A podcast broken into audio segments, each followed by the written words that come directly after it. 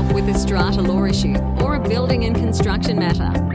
Sachs Gerace Lawyers is a leading Sydney law firm that can help. With over 20 years' experience, Sachs Gerace Lawyers focus on commercial litigation, building and construction, strata law, and local government regulation issues. Now, here is your podcast. Defining what common property is in a strata scheme is a fundamentally important thing to know. So, in today's podcast, I'm with David Sachs of Sachs Gerace, and we're talking all things common property. And my first question to David was what is common property? When you have a strata scheme, there are two types of property. Um, one type is common property, and the other type is lot property. And the common property is all of the building components, the structures, the ground, the airspace that is owned, controlled, managed, administered by the owners corporation. And by definition, it is everything that is in the property that is not lot property. Right. So, how do people actually make the definition? I mean, what's the sort of uh, methodology that's that's applied here in dif- differentiating the common property and what isn't?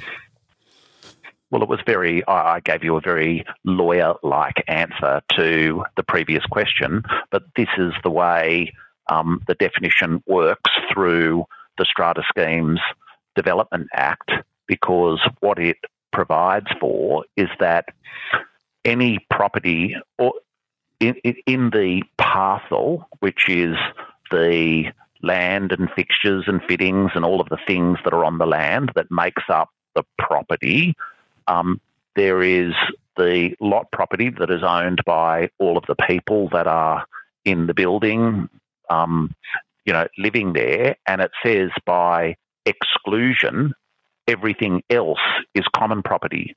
So the definition of common property is always a residual concept. In other words, anything that is not lot property is common property.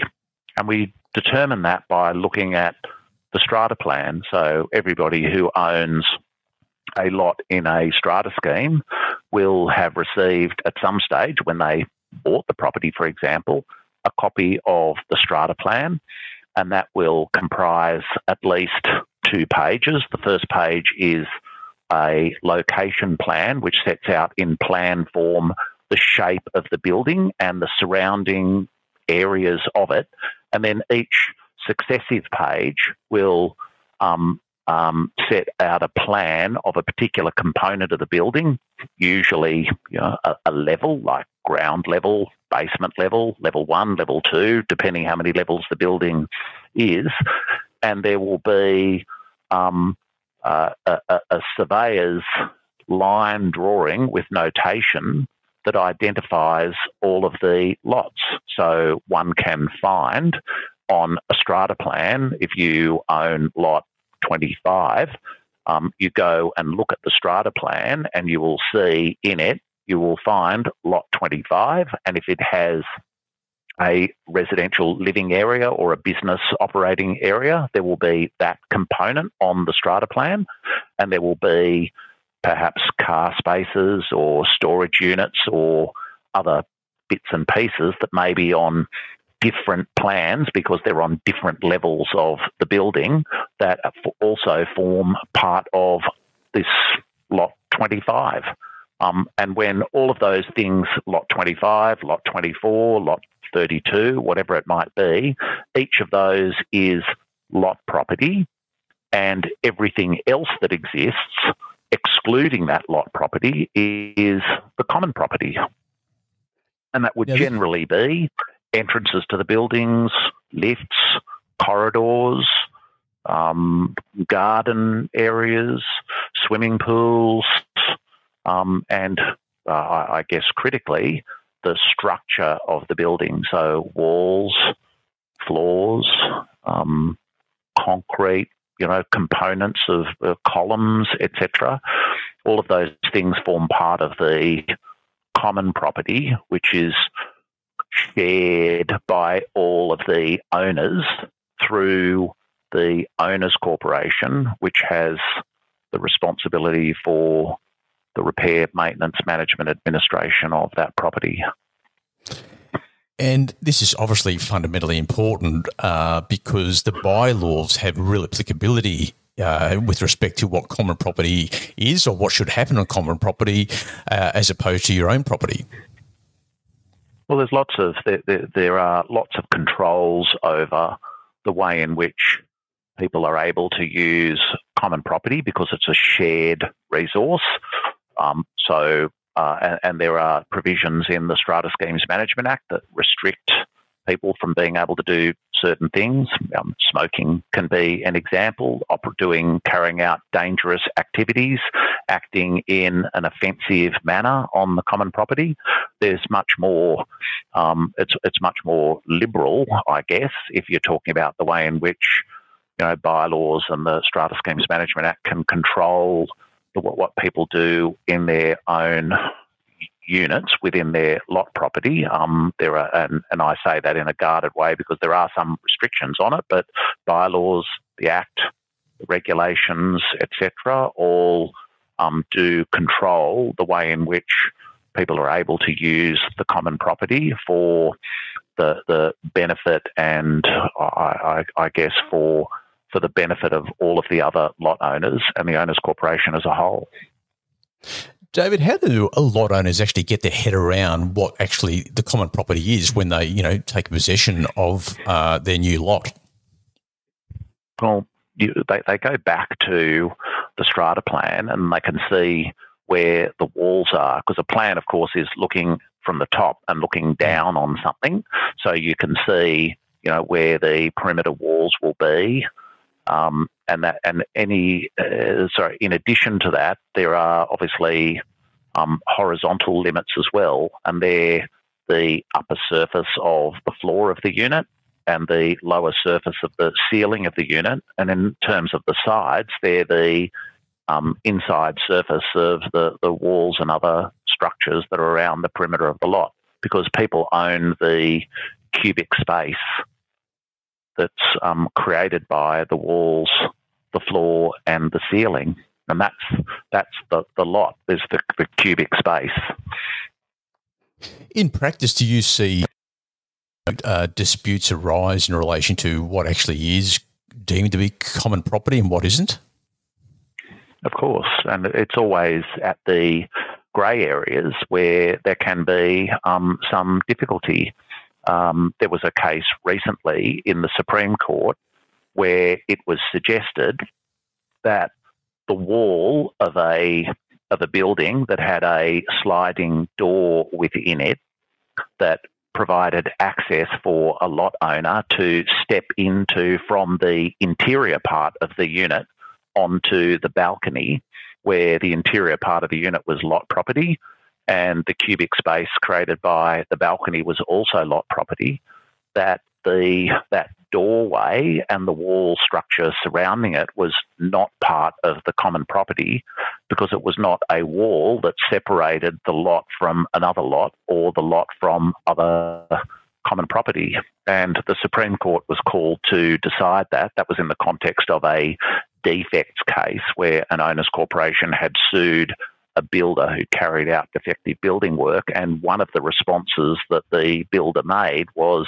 You're making a complaint about the waterproofing on a door when in fact that door is not common property owned by the owners corporation but is in fact lot property owned by the lot owner and um, the Supreme Court in that case decided that um, because it was part of the common property infrastructure, i.e., the door and the wall surrounding it, was part of the overall structure that supported the whole of the building. But notwithstanding that it didn't separate one lot from another or one, one lot from other common property, it was still common property itself.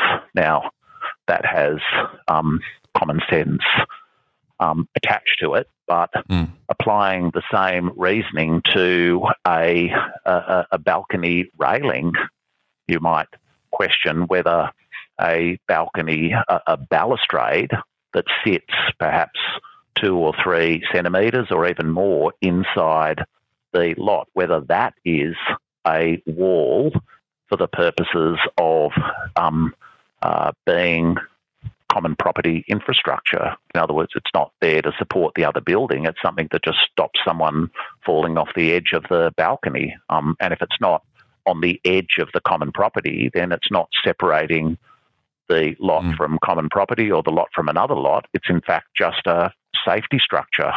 And if there's something goes wrong with that balustrade, who needs to repair and maintain it? Or if there's a lot where they have a a um, a balcony, and then on the uh, with it has a um, a balustrade around it, but on the other side is a garden bed that's also part of the lot. Then that question can become um, very confusing.